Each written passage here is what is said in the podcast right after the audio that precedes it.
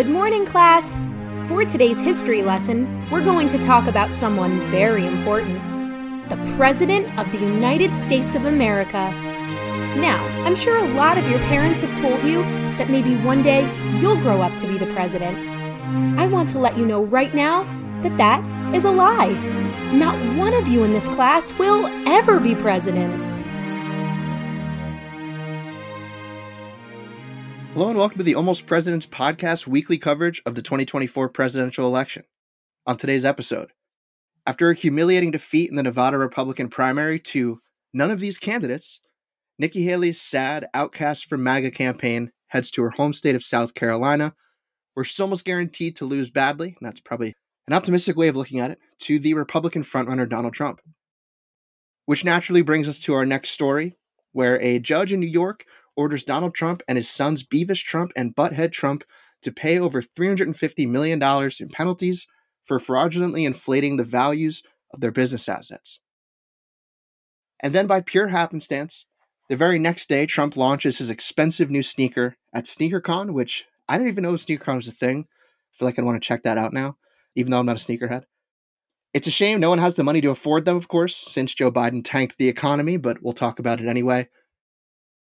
And next, the modern day parallel of the worship of the golden calf from the Old Testament takes place in our nation's capital this week.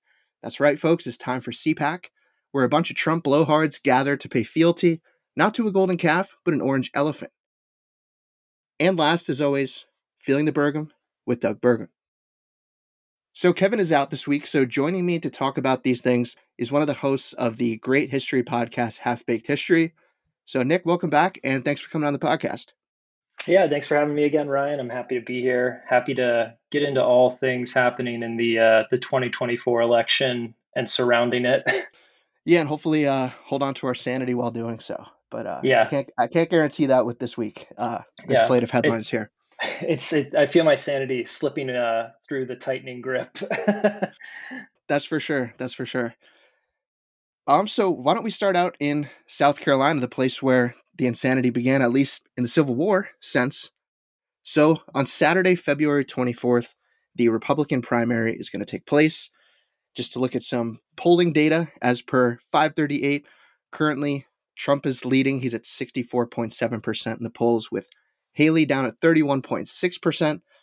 Honestly, the most optimistic polls show Trump ahead 22 points, which is pretty rough and the sketchier polls will show him up as much as 40. So, um, I mean, I don't really know what to do there. I think her goose is pretty well cooked, and that's yeah. embarrassing in their home state. Yeah, that's that's quite a spread. And like you said, in, in her home state, of course, too. Like, I don't know how you sort of come back from that one. No, I mean, I didn't know she was going to come back from none of these candidates that loss in yeah. Nevada. I mean, I know none of these candidates has been running a pretty good dark horse campaign, but uh, that's a pretty rough loss nonetheless, especially when Trump isn't even on the the primary ballot in Nevada. You you still come in second, so that's rough. Yeah, yeah. I, I don't know how, like like you said, after that, even just the headline of losing to none of these candidates, I don't know how you're able to keep the race going. Yeah, I do not know how she looks her campaign staff, the press, anybody with like a straight face after that, or how anybody can look at her with a straight face after that happened. Right. But um, she said in her critiques of Trump, which she's unleashed relatively recently, which honestly, in my opinion, too little, too late. Um, she's said that, uh, quote, he said he's going to spend more time in a courtroom than he is going to be on the campaign trail. But let me tell you what we are going to be doing. We are going to be on the campaign trail, which I thought was kind of like would on its face sound like a valid criticism, but we live in this fucked up simulation where I'm starting to think that Trump being in the courtroom is his best means of campaigning. I don't I don't know I, what you I, think. I think you're right. No, I I think fucked up simulation is exactly right. Uh, he's yeah he's been campaigning from every single trial I've seen him at. I work from home a lot, and I have you know the news on, and every day it feels like I see him doing another campaign stop, and it's it's just him going into the courtroom. yeah, and I think he's doing great. I mean, uh, I think it's the new uh, the new version of a stump speech. Is just that little couple of minutes he'll get when uh, he walks outside. You know, the press is there waiting for him. He can kind of walk up and say a few things about how the world is so unfair and how uh, they're coming for you next. once you you know steal classified documents and sexually assault people, overinflate your your business assets, and he's he's the only thing stopping people from coming for people like you and me for that kind of stuff. I mean, I, yeah, I mean, I've been, I don't know, I might have some classified documents in this very room. Uh, you know, I don't, I don't, I don't want my ass going to jail over that. That's terrible. They're fun stuff to read with my, uh, with my, what do you call it? Um, my ghostwriter, as Joe Biden yes. did. oh my god. Um, I gotta.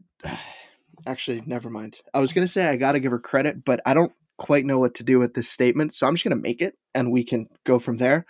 Haley is determined to stay in the race, um, not just after South Carolina, no matter the result, but going on to Michigan, which is the next stop for the Republican primary.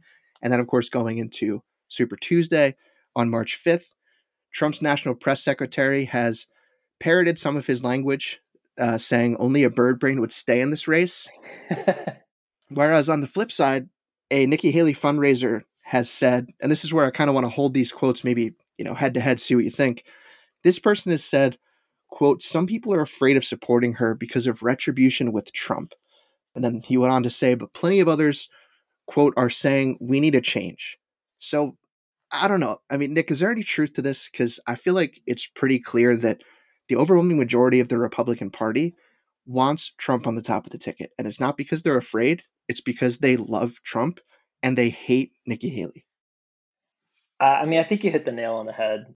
I think that there are people, even in the GOP, that aren't fans of Trump, but they see him as the best option to a victory this November. And I don't think they're going to back Nikki Haley no matter what she does. It doesn't matter if she's on the campaign trail. She could even go to court and try and take on uh, Trump in court appearances. It wouldn't matter. I don't think any strategy is going to win her enough support to sort of get him off of the lead no, not at all. And, and I think, yeah, there's is there certainly fear there. I mean, yes, Mitt Romney pays what five thousand dollars a day for security.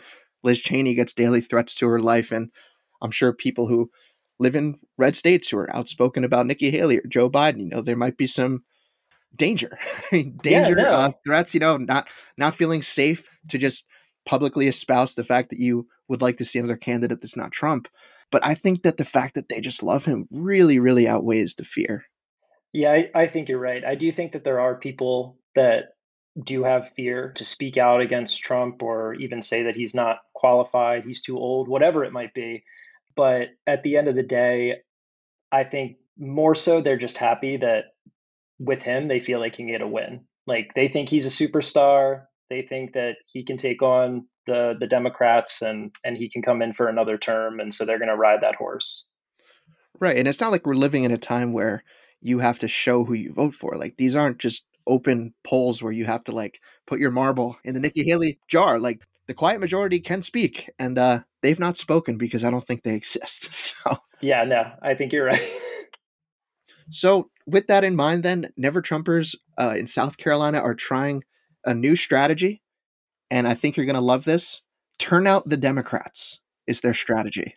so there is a uh, Never Trumper Super PAC. I'm not sure if they endorse Haley or if that's just kind of their thing, being opposed mm-hmm. to Trump. They're called Primary Pivot.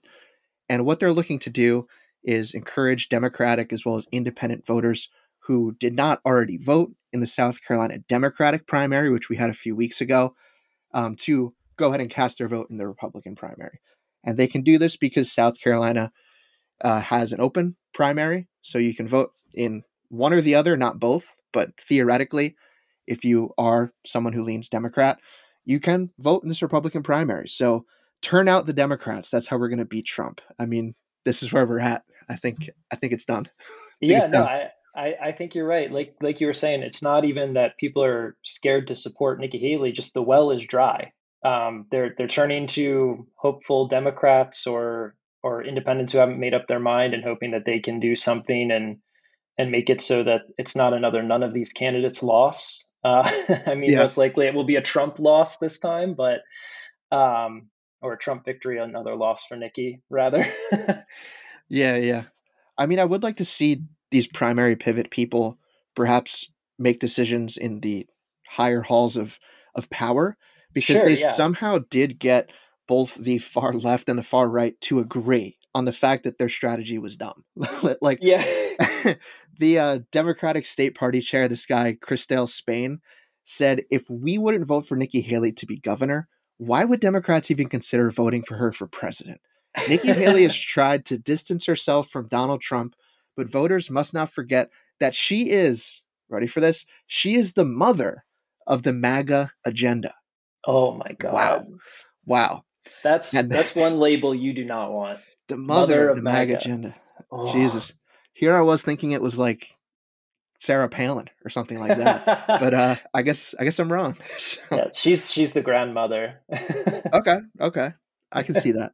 Um, this is a really ugly family tree, though. I don't really want to continue in this vein. Let's close the book on that one. yeah, yeah. But let's just get real quick to the uh, South Carolina GOP chairman who agreed, different words, but agreed uh, with this strategy being bunk by saying, "quote The South Carolina Republican presidential preference primary has the best track record in the country for picking presidents, and I'm not going to sit back and allow Democrats to tarnish our reputation. So, yeah, uh, I mean, like you said, the pivot party got two of the the most extreme sides to agree. it would be great to have them uh, do some bipartisan work, but I don't know that this strategy is going to pan out for Nikki. No.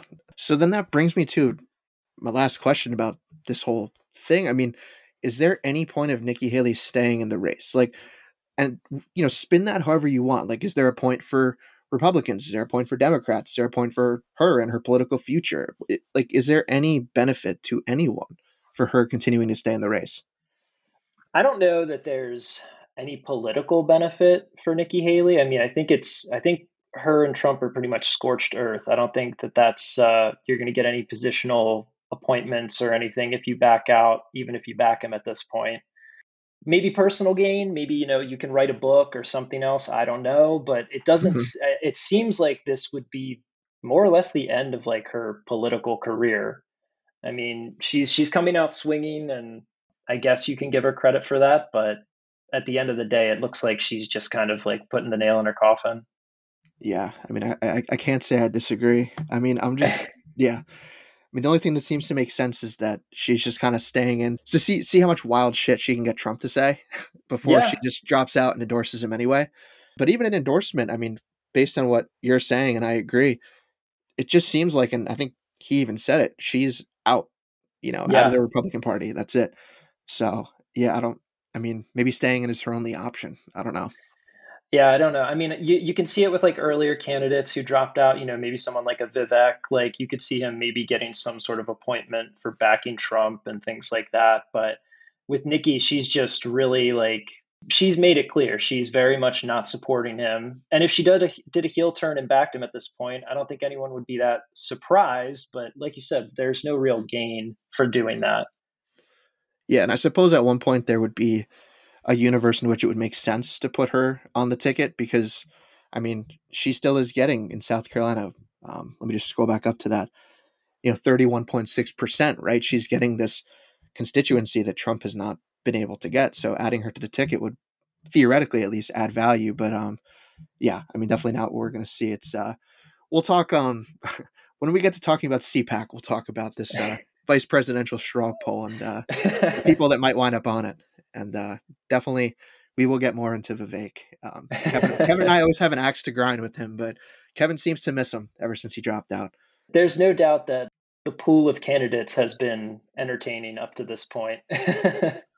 I mean, if it was a TV show, I would definitely be glued in. Um, I'm glued yeah. in as it is, but I guess just for different reasons. The horror being the primary one. Yeah, I say entertainment now. It will be terrifying as we get closer yeah, like it's one of those things where I think to myself, this is going to make a fascinating book. Like a biography that comes out of Trump when this is all over is going to be fascinating. But I just I want this to be all over, and uh, yes. hopefully, hopefully in a place where we can read uh, a biography that is objective, right? That isn't just you know, something that comes out that's propaganda of a uh, authoritarian regime. Yeah, I second that. All right, so why don't we transition now to this Trump civil fraud trial? So, I'm sure you heard this result um, in a case that was rigged, a sham. It was un American, in which there were no damages and no victims, depending on who you talk to. Um, if you talk to Donald Trump, he will uh, tell you precisely those things because that's what he said. Uh, the case in the New York Supreme Court, the Justice Arthur Engoron ordered Trump and the Trump organization to quote pay penalties of 354 million in what is one of the stiffest corporate sanctions in New York history. The total jumps to 453.5 million when prejudgment interest is factored in. But hey, who's counting? Um, yeah. And uh, quote, Engoron ruled last fall that Trump and his company, the Trump Organization, according to CBS, repeatedly violated state fraud law by systematically misrepresenting the value of some of his properties and his overall net worth. That enabled the business to obtain loan rates and other financial terms that they otherwise wouldn't have received. New York Attorney General Letitia James had claimed in filing a suit against Trump. So, the result, in addition to the money, is Trump being barred from doing business in New York for three years, as well as his sons Don Jr. and Eric for two years. And then Don Jr. and Eric are to pay $4 million each, with former CTO Allen Weisselberg to pay 1 million. So, I don't know about you. This case is a little bit cathartic for me. It seems like Trump has been breaking laws in terms of business in New York for as long as he's been doing business in New York. So it just seems like it's about damn time. Yeah, no, it it really does. Like this has been uh, one of the more interesting cases to sort of watch unfold. Uh, you know, like I've talked to some people and they they say like, okay, well, like at the end of the day, like yeah, tr- Trump's a criminal in uh, at least you know according to New York uh, in this fraud case, but you know, uh, aren't other millionaires, billionaires doing similar things that it go, they don't get penalized for? And it's like, you know, it's good to have a win for once. It's good to see a crook yeah. get slapped on the wrist and be told you can't do the thing you're doing. Um, and it makes it all the more satisfying that it's Donald Trump.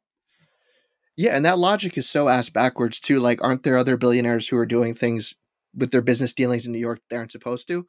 Yes. And should they get in trouble for that? Yes. and do some of them? Yes. And should more of them? Also, yes. Yes. So, yes, yes, and yes. you know, I mean, I, I just I, I hate that.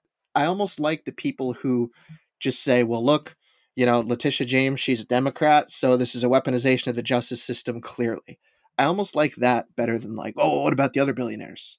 Like, yeah. We'll, we'll, get them too. We'll get yeah, them we'll, too. We'll get this to them. This is, it's the first domino. We got to start somewhere. And it's funny because the way that the judge went over this, uh, in his opinion, he pretty much just sums up like exactly who these guys are. He says that Trump and the co-defendants are quote likely to continue their fraudulent ways, that they failed to accept responsibility, and that there were experts who testified on his behalf who simply denied reality. So th- there you have it, folks. Um, he also said, in case that didn't sink in for you, that there was a quote complete lack of contrition and remorse that borders on pathological, and the frauds found here leap off the page and shock the conscience. I mean, what what a great opinion, honestly, just to to read that out. I mean, if there's anything that I'm impressed with about Trump is that he will know that he is just bald faced lying and he will stick to that lie for years. I mean, the oh, whole yeah. the whole election fraud. I mean, there's uh, well, that one's a tough one though. A part of me wants to think that he actually thinks he won, but I think he knows that he didn't, and uh, he will never admit that. I, I feel like you could probably like maybe I've been watching too much 24 lately, but uh, you could probably torture the guy and he will say, no, no, no, I won. I won that election. I think it's like one of I think it's one of those cases where like he knew he lost, but he's repeated it so much that he 100% believes it now. It's one of those things where it's just like, no, it is I did I did win. This was fraud.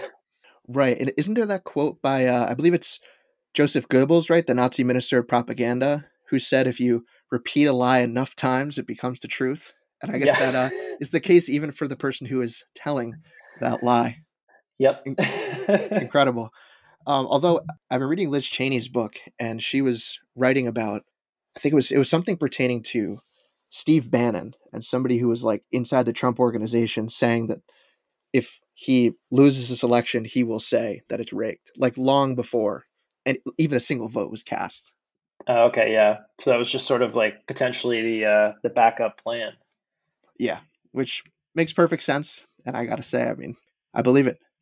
Yeah, I mean the the guy the guy is a, a cult of personality. I mean, he knows he can get away with so much just with his words. So if he if he just denies, denies, denies, and also it's worked out for him for decades, even yeah. before politics.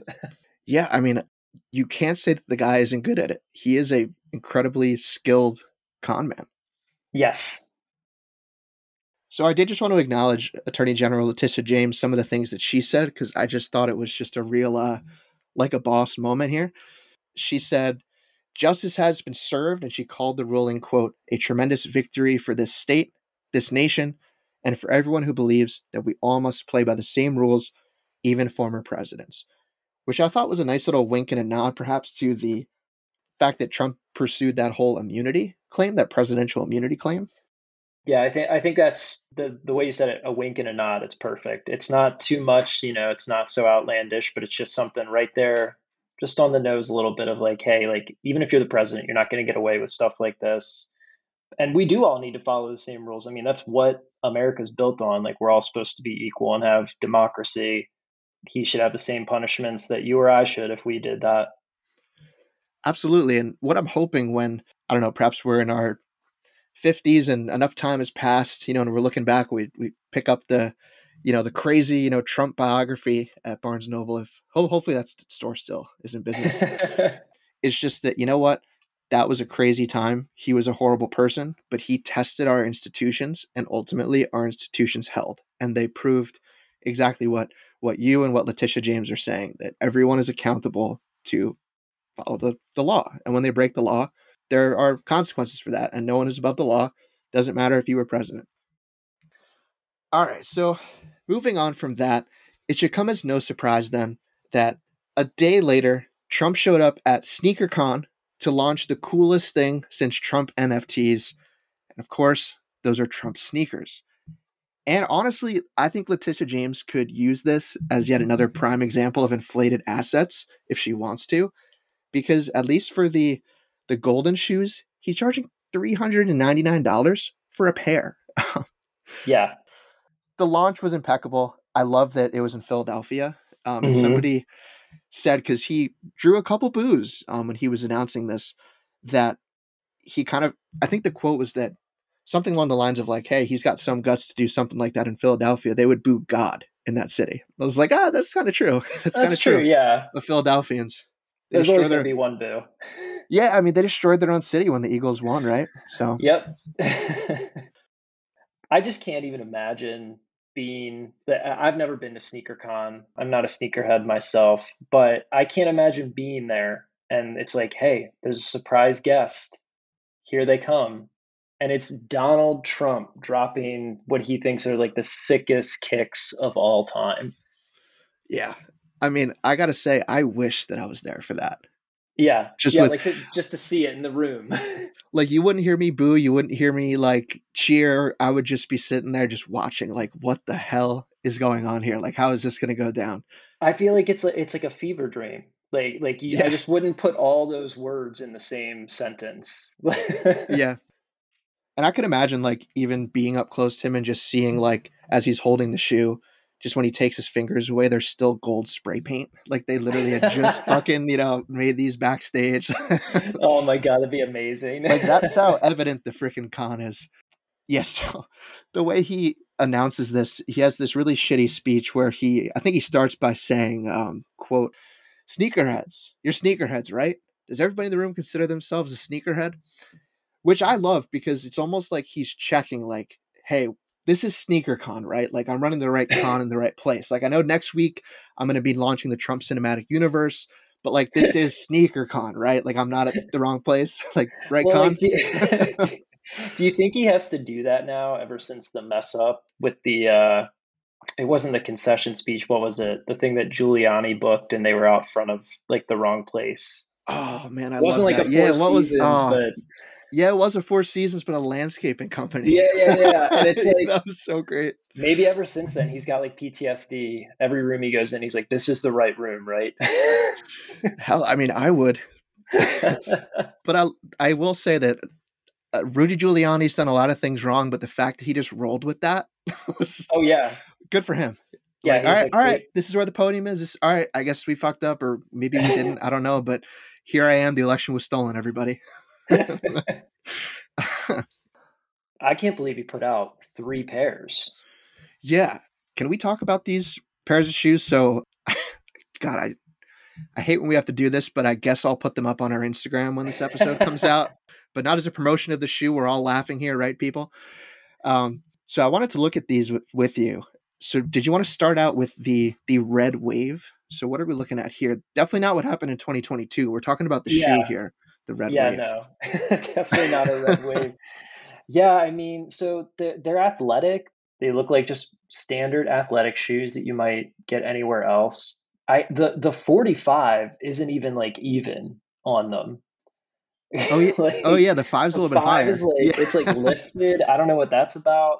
I don't know. Maybe these are prototypes. Like hopefully. But yeah, I mean, they, they've we've got a giant T on the one side. We've got the 45 with the wing on it, and of course an American red flag or red, white, and blue flag. I, I mean, I like red, but not this. yeah, yeah. I think that I mean, good point with the numbers there. Yeah, that's ridiculous. But the T is just so tacky. Yeah, it, it doesn't look good. It's it's like very blocky. I mean, a T is all you know straight sides, but it's very blocky for a T. And like, I don't know, the shoes just they're not doing a whole lot for me.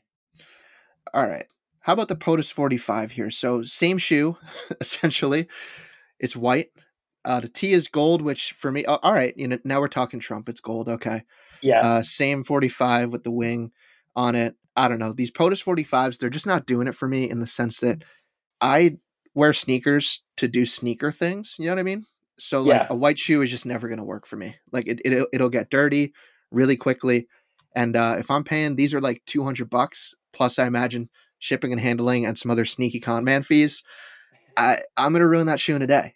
I don't want the responsibility of wearing that shoe out and just trying to like dodge every single like puddle, you know, anybody who's yeah. carrying a drink, you know, just dodging them. So, yeah, no, I mean, like, you know, if you have white shoes, you want to take pride in them, keep them clean. These aren't the shoes I want to try and keep clean. They they look like ankle socks to me. Um, yeah, yeah. I'm not not a huge fan. I I can't lie. POTUS 45 is a great name, but I'm not going to buy these shoes.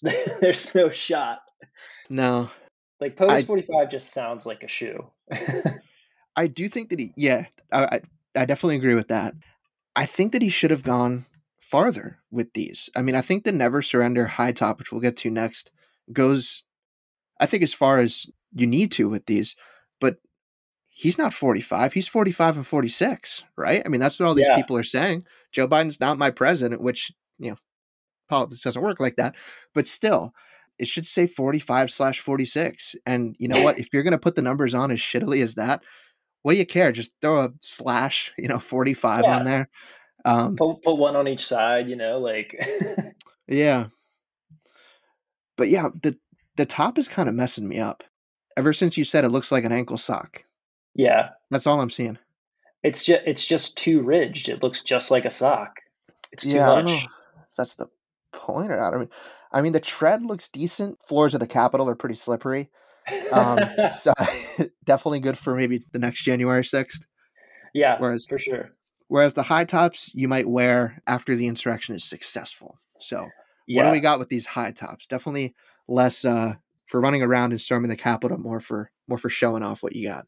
Yeah, these, these are a statement piece. You don't break them out of the closet for anything. Like you said, you know, if, if the insurrection's successful, if if Trump somehow wins a lawsuit, you, you bust these bad boys out. I think it was a huge mistake to offer a high top shoe that's gold like this and not have it light up. Right? I didn't even think about that. Yeah. I mean, what are you doing? I mean, light up shoes should not just be for kids we see adults walking around with Crocs that have Jibbitz on them. Like we can have adults walking in this shoe and have it light up red, white, blue, obviously. Make it play uh, the national anthem with know? every step. With every yeah. step. Or uh, or license Gloria. He loves that song. Yeah. you could have you could have Mike Lindell uh, provide the cushioning. You know, from uh, I'm sure he's got plenty left over. So I just want to give you a sense of how much of a con this is. So if you go to the website for the shoe, which I don't encourage you to do, I, I did it for you. Um, okay. all good. this is just such an obvious ploy to take people's money that when you go on the website, the high tops are all sold out. And then the other shoes, you can buy them, but they're made to order and you won't get them, they said, until May or August of 2024. Um, I, I could even read you from the website how like fine print the language is, but I'm sure people who are buying these aren't necessarily reading that. And, and I feel bad. Like, I mean, you're kind of being taken advantage of. But uh, on the website, when you go to check out, it says Trump sneakers are expected to start shipping June slash July 2024 for the gold high tops, and the POTUS 45 white knit and red wave knit are expected to ship in July, August 2024. Then here it goes on to say shipping and delivery dates are estimates only and cannot be guaranteed. We are not liable for any delays in shipments. Your order will ship as soon as it becomes available. So the earlier you buy, the quicker it will ship. A- AKA, I need money right fucking now. Give it to me. Like I, I don't know if you've checked the news lately, but I could really use you buying a shoe. Yeah. Like, and maybe you'll actually get it. Maybe you won't. Depends on how these cases will go. Um, if you haven't contributed, you should also contribute to the the GoFundMe to pay my legal bills. um, here's a link to direct you to that. But yeah, I mean, what a huge con. I mean, at least this time he's offering. I'm again, you may never get it, but he's offering something physical instead of the NFTs. I, I don't know true. if that counts for anything, but I mean, yeah, it's it's a massive con. This it's it's just a quick cash grab. I wouldn't order a shoe that wasn't going to be even made until June. yeah, that's absurd. All right, so moving on to CPAC. I don't really want to say a whole lot about this, honestly, but I figured if you were interested, just to go over the speaker list and then yeah. um, perhaps the fact that they're going to do, I think this is one of the first times they're ever doing it, a straw poll for the vice presidency, which I guess just kind of shows that it's already a foregone conclusion, at least among CPAC, that Trump is at the top of the ticket. So, of course, you have Donald Trump headlining it. Elise Stefanik is going to be there. Mm-hmm. Vivek Ramaswamy is going to be there. And I mean, if you just want to keep in your head a scale of one to 10, just how significantly does it drop with each additional name here? Uh, Jim Jordan is going to be there. I mean, this is like a MAGA. Yeah. Con- this is MAGA con. This is this is awesome. Yeah, yeah. This this is like a who's who of election deniers. You know, it's like yeah. get your bingo cards out, start punching. like anybody who's anybody about denying the election is there. You know, don't miss it. A few kind of messed me up though. Liz Truss, wasn't she the British uh, prime minister who was like in office as long as like, or I think like cabbages like would uh rot longer than she was an officer. Yes. There was some really like quirky specific thing like that. Yeah. was not in office at all. Um, JD Vance is going to be there. Um, I saw um, he was going to be there. Yeah. I think this guy is probably. I don't. I don't know why I have it out for this guy so much. Uh, or actually, I I really really do. Tommy Tuberville is going to be there.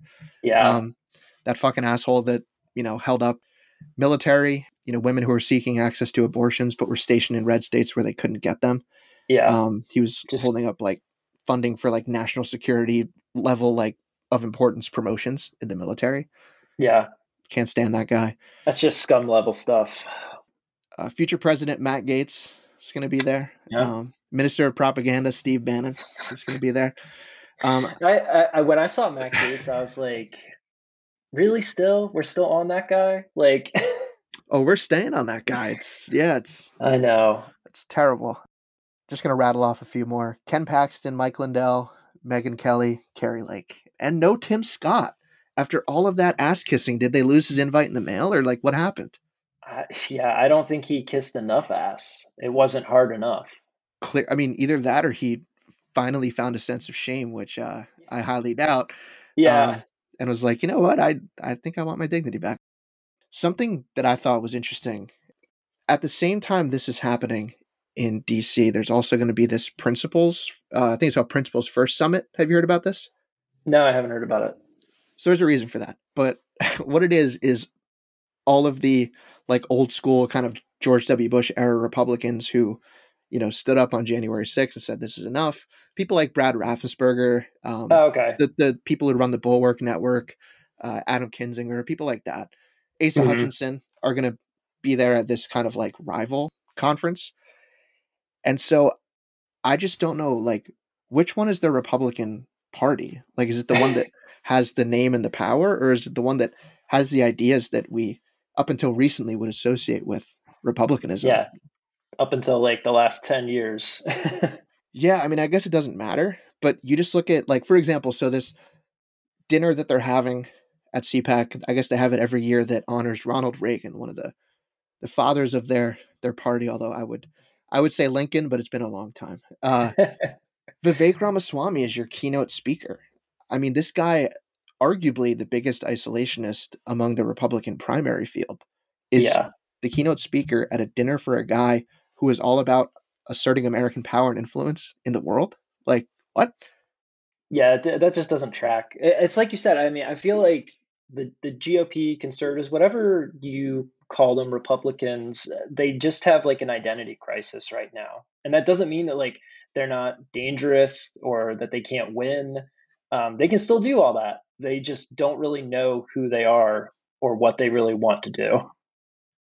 Yeah, and at first I thought it was a, a Trump thing, but you have this whole. I mean, Vivek Ramaswamy is living testament of it. This whole next generation of politicians that are espousing these same ideas, and I don't think when Trump goes away, which you know will will inevitably happen, this is going to go away. And if it does, I think it's going to take a couple generations, and I don't think it's going to get any better before it gets worse. I guess. Yeah, I think you're right. I don't think you know as a, as a best case scenario, we don't have a Trump presidency and then he's gone. I don't think after that, all of a sudden, the GOP becomes led by Liz Cheney again or something. You know, like I, I think it's yeah. it's a tumultuous road over there.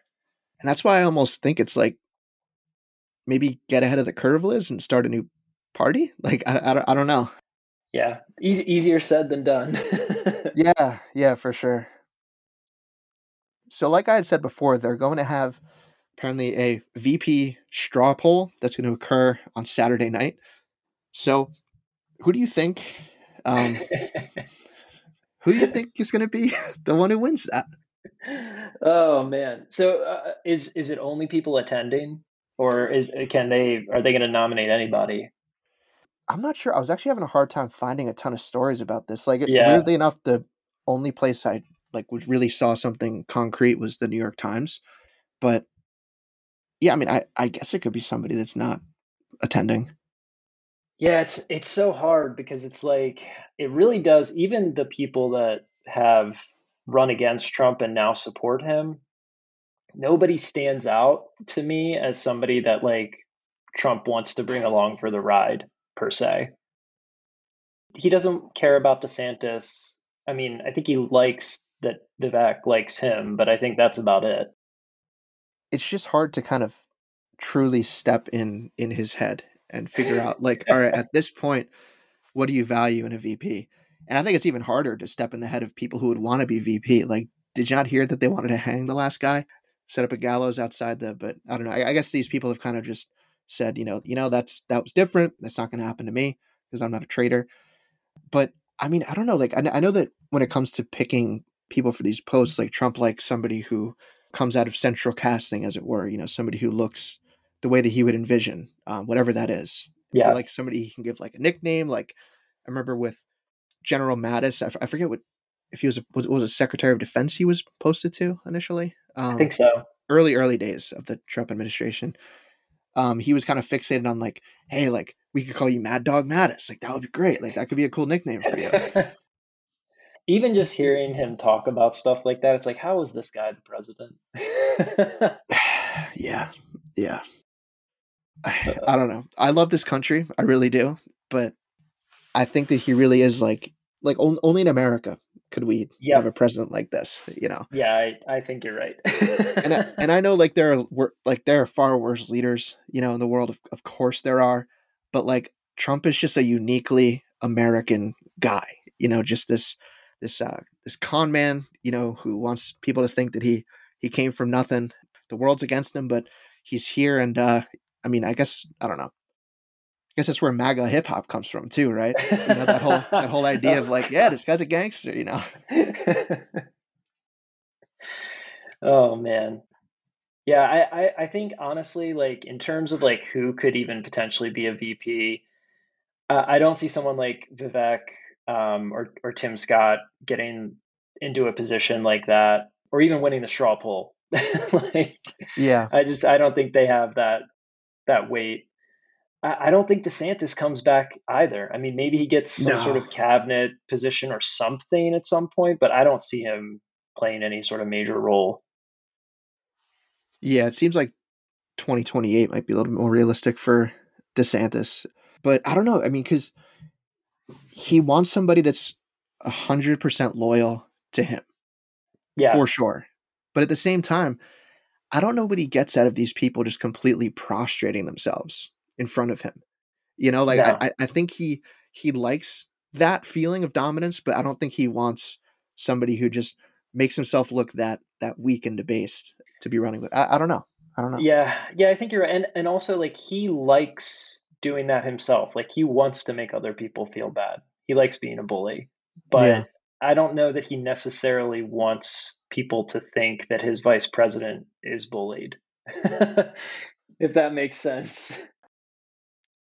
All right. Well, maybe we could stick a pin in that one, because um, frankly, I don't want to know the answer. So maybe we'll just kind of let that unfold. yeah, let's you know, let's let's not find out. yeah.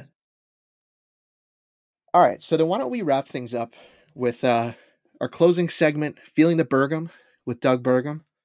So, for those of you listening for the first time, this is just a weekly segment that we close out the show with.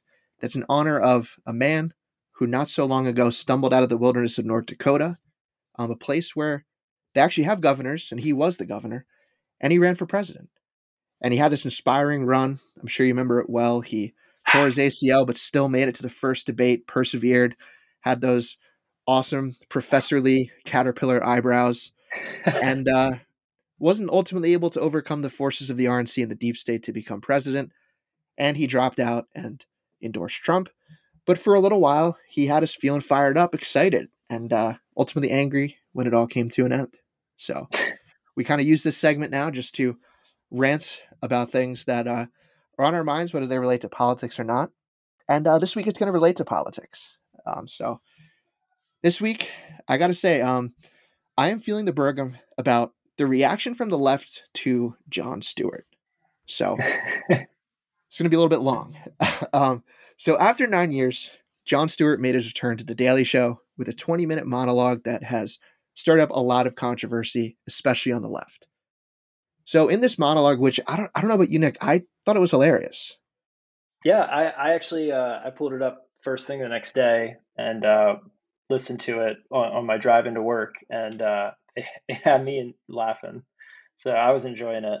Yeah, because ultimately I heard like at first out of context just clips from it and i was like all right like but hearing it all together i, I don't know I, I thought it was great and, and then what a good way to to return to the daily show after all that time.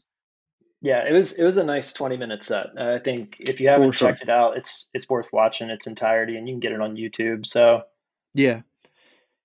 And so just a little bit about the substance of the monologue. So of course he talks about politics largely jokes about how Donald Trump and Joe Biden are both unfit for the presidency due to their age, and evidence of cognitive decline. And while there are moments where he gave some of the many other reasons, just a few of which are the 91 criminal charges against Trump, which kind of sets him apart from Biden in that sense. uh, the main topic overall, I'm sure we could agree, is that both candidates are too old to effectively do the job. In reaction to this, the left seemed to kind of explode um, with outrage. You heard it from pundits, donors, political podcasters, potentially even friends of yours, who have just had this venomous reaction to Jon Stewart. Um, I think the criticism that you would hear the most was he's doing this both sidesism. Not even a word. Um, but that's fine. It's, I don't know. I didn't see that. I didn't think it was that. And uh, Mary Trump, um, who don't the name deceive you, um, she is trying to push against everything that her family is uh, being associated with has said, quote, not only is Stewart's both sides of the same rhetoric not funny, it's a potential disaster for democracy. which is so extreme. Yeah, I mean we've we've had a lot of uh, near misses with disasters with democracy. I'd say in the past like five to ten years. I don't think Jon Stewart's bit was one of them. no, I mean I don't think that he thinks this of himself, but uh, just for the record, I don't think he has the power to overturn democracy. No. and of course, people at MSNBC were pissed about it because, I mean, I think any shot across the bow um, at Biden, they get pissed about, which is why they kind of suck, in my yeah. opinion, uh, MSNBC. But a former host there said, well, after nine years away, there's nothing else to say except that both sidesist, which again, not a word, fraud, John Stewart, bashing Biden. There's nothing else to say about it except please make it another nine years. So, hello, goodbye. so, here's kind of where I'm I'm getting all burgumed up about this. I feel like these reactions are indicative of the problem because they not only missed the distinction that Stewart clearly drew between the two candidates when he mentioned and mentioned again the criminal charges against Trump, but I would push against this narrative of both sidesism. You know, he he clearly shows that there's this ridiculous belief on the left, which is that it is bad to be raising valid points about Biden's age and cognitive decline because doing so is what's going to cause Trump to win the election. And this is just something I don't believe to be true. I think it's a false equivalency, and that's being flattering with it. While I'm sick of hearing Biden's age, I'm sure you are too. Yeah. It doesn't surprise me that it's a lot of what people are talking about because it's a lot of what they see. And ultimately, whose job is it primarily to dissuade voters that his age will hinder his ability to perform the duties of his office? Joe Biden. It's his job. So I understand, of course, there's a whole campaign strategy going on, um, which I think kind of sucks, but that's another Burgum rant. Um, and there and there are surrogates and there are volunteers out there making speeches and pounding the pavement. But if Joe Biden wants to be president again, Joe Biden needs to demonstrate to voters that he's capable of doing so. And yeah. just to refer right back to Jon Stewart, I think he put it even better when he said, quote, What's crazy is thinking that we're the ones as voters who must silence concerns and criticisms. It is the candidates' jobs to assuage concerns, not the voters' jobs not to mention them. Look, Joe Biden isn't Donald Trump. He hasn't been indicted as many times, hasn't had as many fraudulent businesses, or been convicted in a civil trial for sexual assault, or been ordered to pay defamation charges, or stiff blue collar tradesmen. The states of this election don't make Donald Trump's opponent less subject to scrutiny. It actually makes him more subject to scrutiny. And I think ultimately he's right. The idea of a second Donald Trump presidency is a scary prospect. It could very well put an end to American democracy, and it will definitely 100% be dangerous. But we can't let fear of what Trump might do drive us to stifle legitimate criticism of who we're looking to put in the White House in his place. And honestly, I think with most jokes, there is a kernel of truth deep down. Mm-hmm. But Jon Stewart is a comedian. He was telling jokes. And if we allow the stakes of this election to strip us of a sense of humor, in my opinion, we've already lost. So ultimately, the beauty of comedy, at least in my mind, is the fact that it pushes boundaries and brings up topics that are on all of our minds and gets us laughing, then hopefully talking about them. And I think that's exactly what Jon Stewart's monologue was intended to do. And I think the overblown reaction to it identifies precisely what the problem is. We're all at least a little bit insecure and worried about whether or not Joe Biden is up to the job. And if you genuinely think making jokes about that fact is enough to tip the scales in this election, then what does that say about Joe Biden's strength as a candidate? So, yeah, uh, I mean, you, you could not have you could not have put it any better, Ryan. I mean, it, it really is at the end of the day, you know, I know a lot of people are concerned. Like that that's the running thing is Joe's age or, you know, he can't string together uh, a thought. I've seen plenty of videos of Trump talking gibberish, stuff that doesn't make any sense to me. Uh, but at the end of the day, it is Joe Biden and his campaign's job to persuade people like you and I that he is up to, up to the task. Uh, we're we're casting votes for the president of the United States, not for whoever we think can kind of do the job okay. Exactly. And I just think this strategy of like hiding Joe Biden away. It's obviously not going well. I mean, the guy is like his approval rating is incredibly low. And I do think it's an uphill battle, right? You can't throw the guy in a time machine and make him younger, but there is a way to communicate the fact that, I mean, Jon Stewart pulled all those clips off of people saying that he's incredibly sharp. He knows what he's talking about. And Jon Stewart kind of joked, Did anybody film that? Find a way to get that guy out there and get him out there all the time. And this is even more of an uphill battle. Talk about how his presidency has produced legislative successes that can be felt by most everyone. Yeah. And that's not easy. No, it it's not. And I like you said, you know, it could be a whole nother rant about what his campaign's doing uh, to for this election and this this bid to win again. But at the end of the day, like the the main point, I, I don't feel that I feel it like the, the left's reaction to Jon Stewart's jokes and monologue was overblown. Um, like you said, it, it, got people talking, which I think is good ultimately, even if it, there's people criticizing him and saying, you know, you need to basically toe the party line and hold Biden up as some sort of God king. Um, you yeah. know, like I think it's it's good to criticize, and also I think if we are going to be the greatest country in the world and promote democracy, like we need to hold the candidates, you know, responsible, hold their feet to the fire, and you know, test out do we think that they are up to the job? Because I I don't think Trump is, but yeah. I think it's plenty fine to ask is the other guy. Absolutely. Well, all right, Nick. This was a lot of fun, man. I yeah. really appreciate you coming on. Yeah, thank so, you for having me. Yeah, absolutely. Uh, we'll have to do it again sometime. Um, yeah. So your podcast is Half Baked History. Um, did you want to promote what you do and tell us a little bit about what it is and where people can find you? Sure. So uh, I am uh, one half of the Half Baked History podcast. Uh, my co-host is my lovely wife Kelsey. Uh, each episode, we indulge in some cannabis and then discuss a historical person or event. So, you know, come along with us, have a great time, maybe learn something. You know, we don't typically remember them after we're done recording them, but you know, it's it's a good time and people do learn stuff. So, I encourage you to check it out. It's a good time. Uh, just search Half Baked History anywhere you get podcasts. We're on Instagram, so love to have you guys check us out. And I gotta say, I've been amazed at the range of topics that you all have done. They've been oh, really yeah. interesting lately. The Xerxes one was fantastic. Yeah. Um, there's so many. I mean, I guess people make the mistake of thinking the 300 is a movie based on history. No, it's based on a graphic novel. Yeah. And so when you learn about the true Xerxes, at least from like the histories of Herodotus and such, it's totally different guy. Um, yeah, very. It's actually maybe a little more sympathetic. Um, maybe not. Yeah, a little bit more. and then you, and then you folks also did Malcolm X, which is another yep. fascinating um, to this day, man, I, I got to be honest, still very misunderstood historical figure.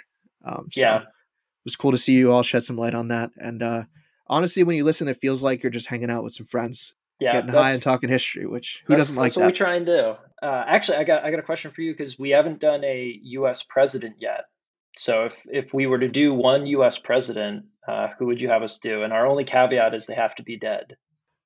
Well, most of them are dead, so that's that gives us a yeah. bunch. That gives us a bunch of options. Um, yeah. Huh. Let me think. That's a tough one. Um, one that I found pretty interesting was uh, Andrew Johnson. Okay. Um, I don't. I don't always read about the best presidents. Um, sometimes it's the bad ones that I find very interesting.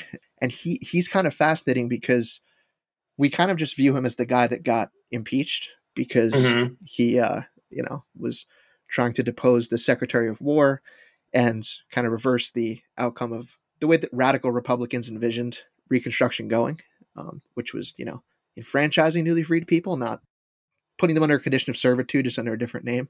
Uh-huh. But he's a really interesting guy to follow through years that he wasn't president as well, because okay. he actually remained loyal to the Union throughout the war. And I think he was one of the only Southern governors to do so. And he was governor of Tennessee, which was just kind of one of those battleground states. wasn't really Union or Confederate.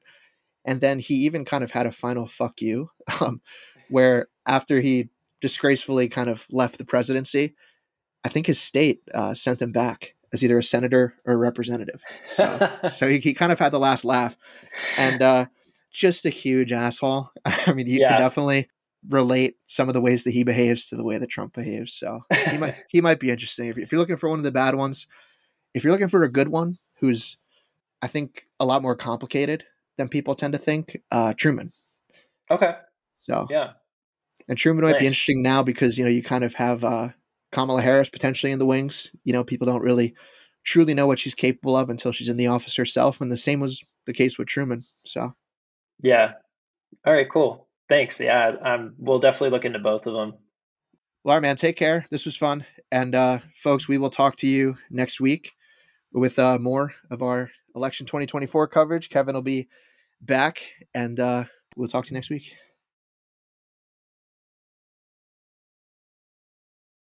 Before you head out, feel free to subscribe and rate us. Leave a friendly comment on the way out. It really helps the podcast when you do. And if you enjoy what we're doing, you can find our Twitter or Instagram in the description below. We'll keep you updated about the show, and we'll also fill your feed with plenty of good old fashioned memes. Follow us on Facebook as well if you're a Facebook person. Just type the Almost Presidents podcast into that search bar. And lastly, you can write into the show. Our Gmail is the almost presidents podcast at gmail.com, which you can also find in the description.